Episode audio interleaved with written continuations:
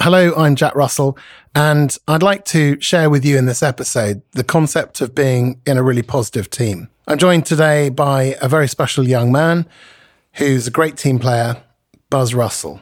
Over to you, Buzz. Hello, great to be here. What is your experience of teams?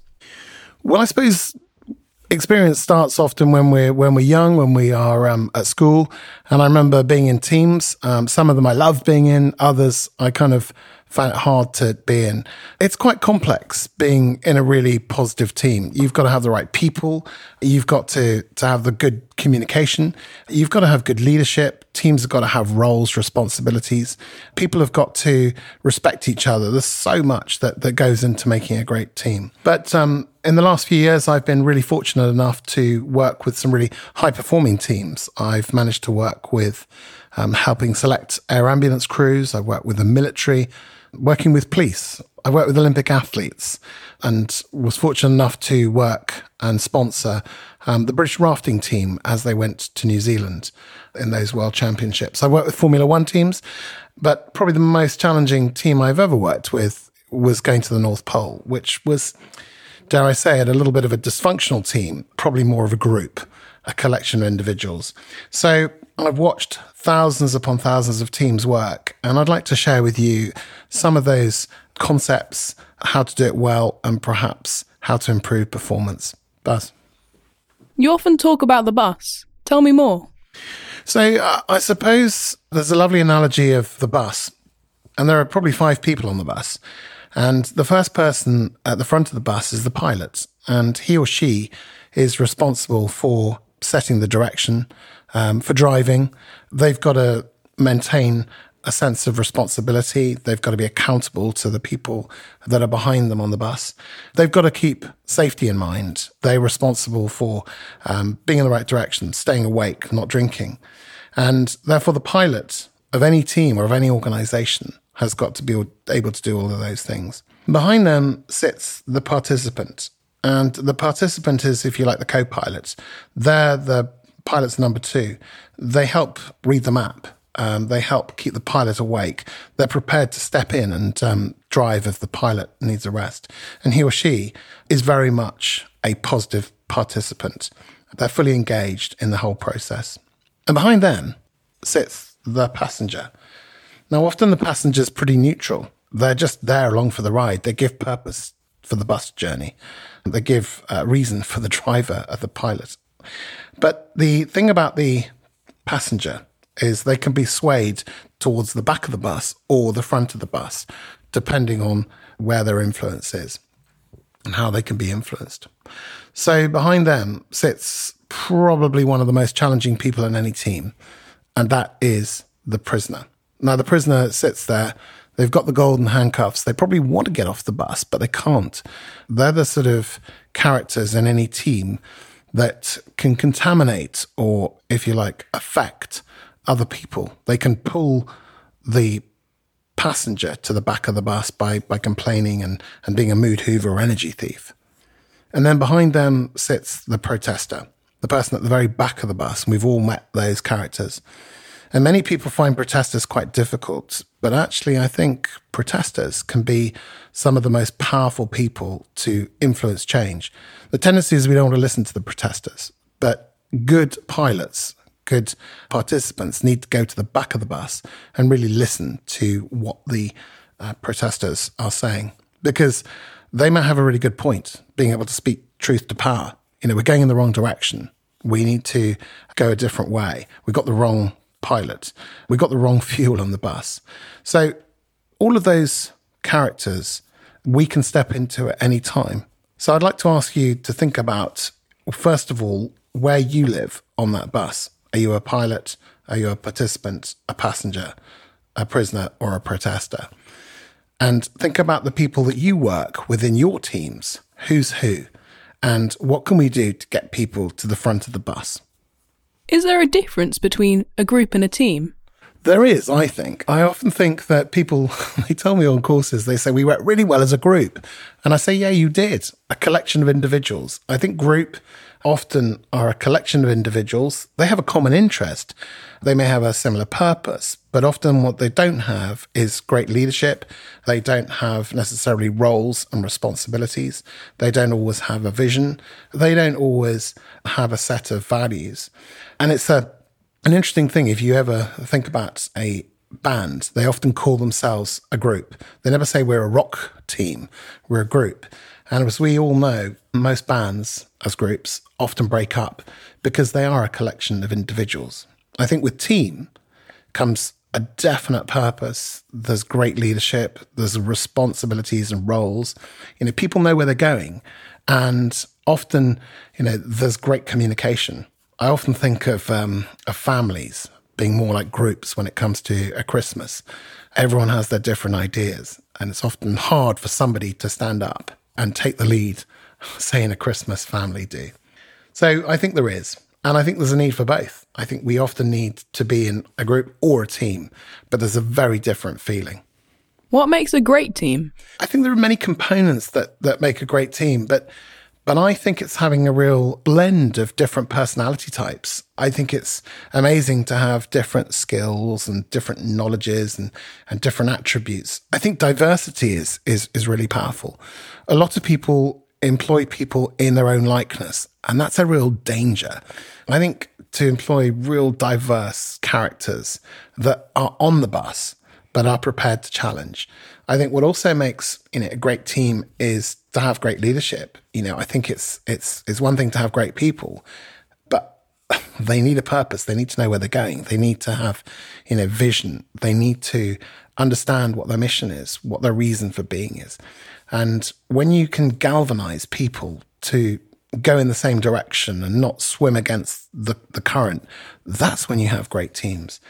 But it's complex to get the right people and I think it, it takes a little bit of psychology to, you know, really understand different personality types and then bring those people in so that they've got different skill sets and they can be challenged and challenged in different ways. Where do teams go wrong? So I, I think teams often go wrong when they when they get complacent. There's a lovely concept of, of a sigmoid curve. And if you can imagine that every time a team comes together, they, they often form. It's quite a comfortable position when a team forms or, or comes together. There's a lot of politeness and, and a lot of looking after people, and people often don't want to be challenged or challenged too much. But I think when teams really get to know each other and there is a real friction and there's and there's a difficult rub in a team, that's often when teams will storm you know, it'll become uncomfortable as fallouts. You know, people stop treating people as well as they could do. You'll then find that a team will will level out. Things will always become back back and, and, and get back on the norm. And then think of the top of the sigmoid curve. When a team does really well, and remember the smallest team is two people, the teams will start to perform. And it's fantastic when teams perform really well, but there is a worry when a team performs really well, what can often happen is they get complacent and they start to relax and they start to think everything's, you know, great. I've had a few friends that have been on Everest and they say, you know, you get to the top of Everest, you put the flag in and you think, oh, I've done it and you can relax. But actually, the most dangerous part is getting down. And there are only two ways and they're both down. And the point is here is that if teams can not quite get to the top, they can't peak, they're then into constant improvement. And the Japanese call it Kaizen, where you're thinking about what can we do to change, to improve. And therefore, I think, you know, never quite thinking you're there is a great thing for a team to be because you're looking at improving. what often happens is that is that people leave teams. We have churn, people mourn people. So you do get that kind of forming, storming, norming, performing, and then mourning of people where people get so good they relax. Think about um, any amazing you know sporting team. Think about what happens when they get to the top. That's when they relax. I think it's always brilliant never to relax when you're at the top because somebody else is coming up behind you and they want it even more. How do you choose the right people for a team? So, I mentioned earlier that it's easy to prescribe from your own autobiography and think, you know, I love, say, extroverts or introverts. Or, and, by the way, no one is an introvert or an extrovert, but somebody has a preference for those. And you might just think, well, I find it really difficult, those people who have a preference for extroversion. So I'll employ people who are more introverted. Well, that's great.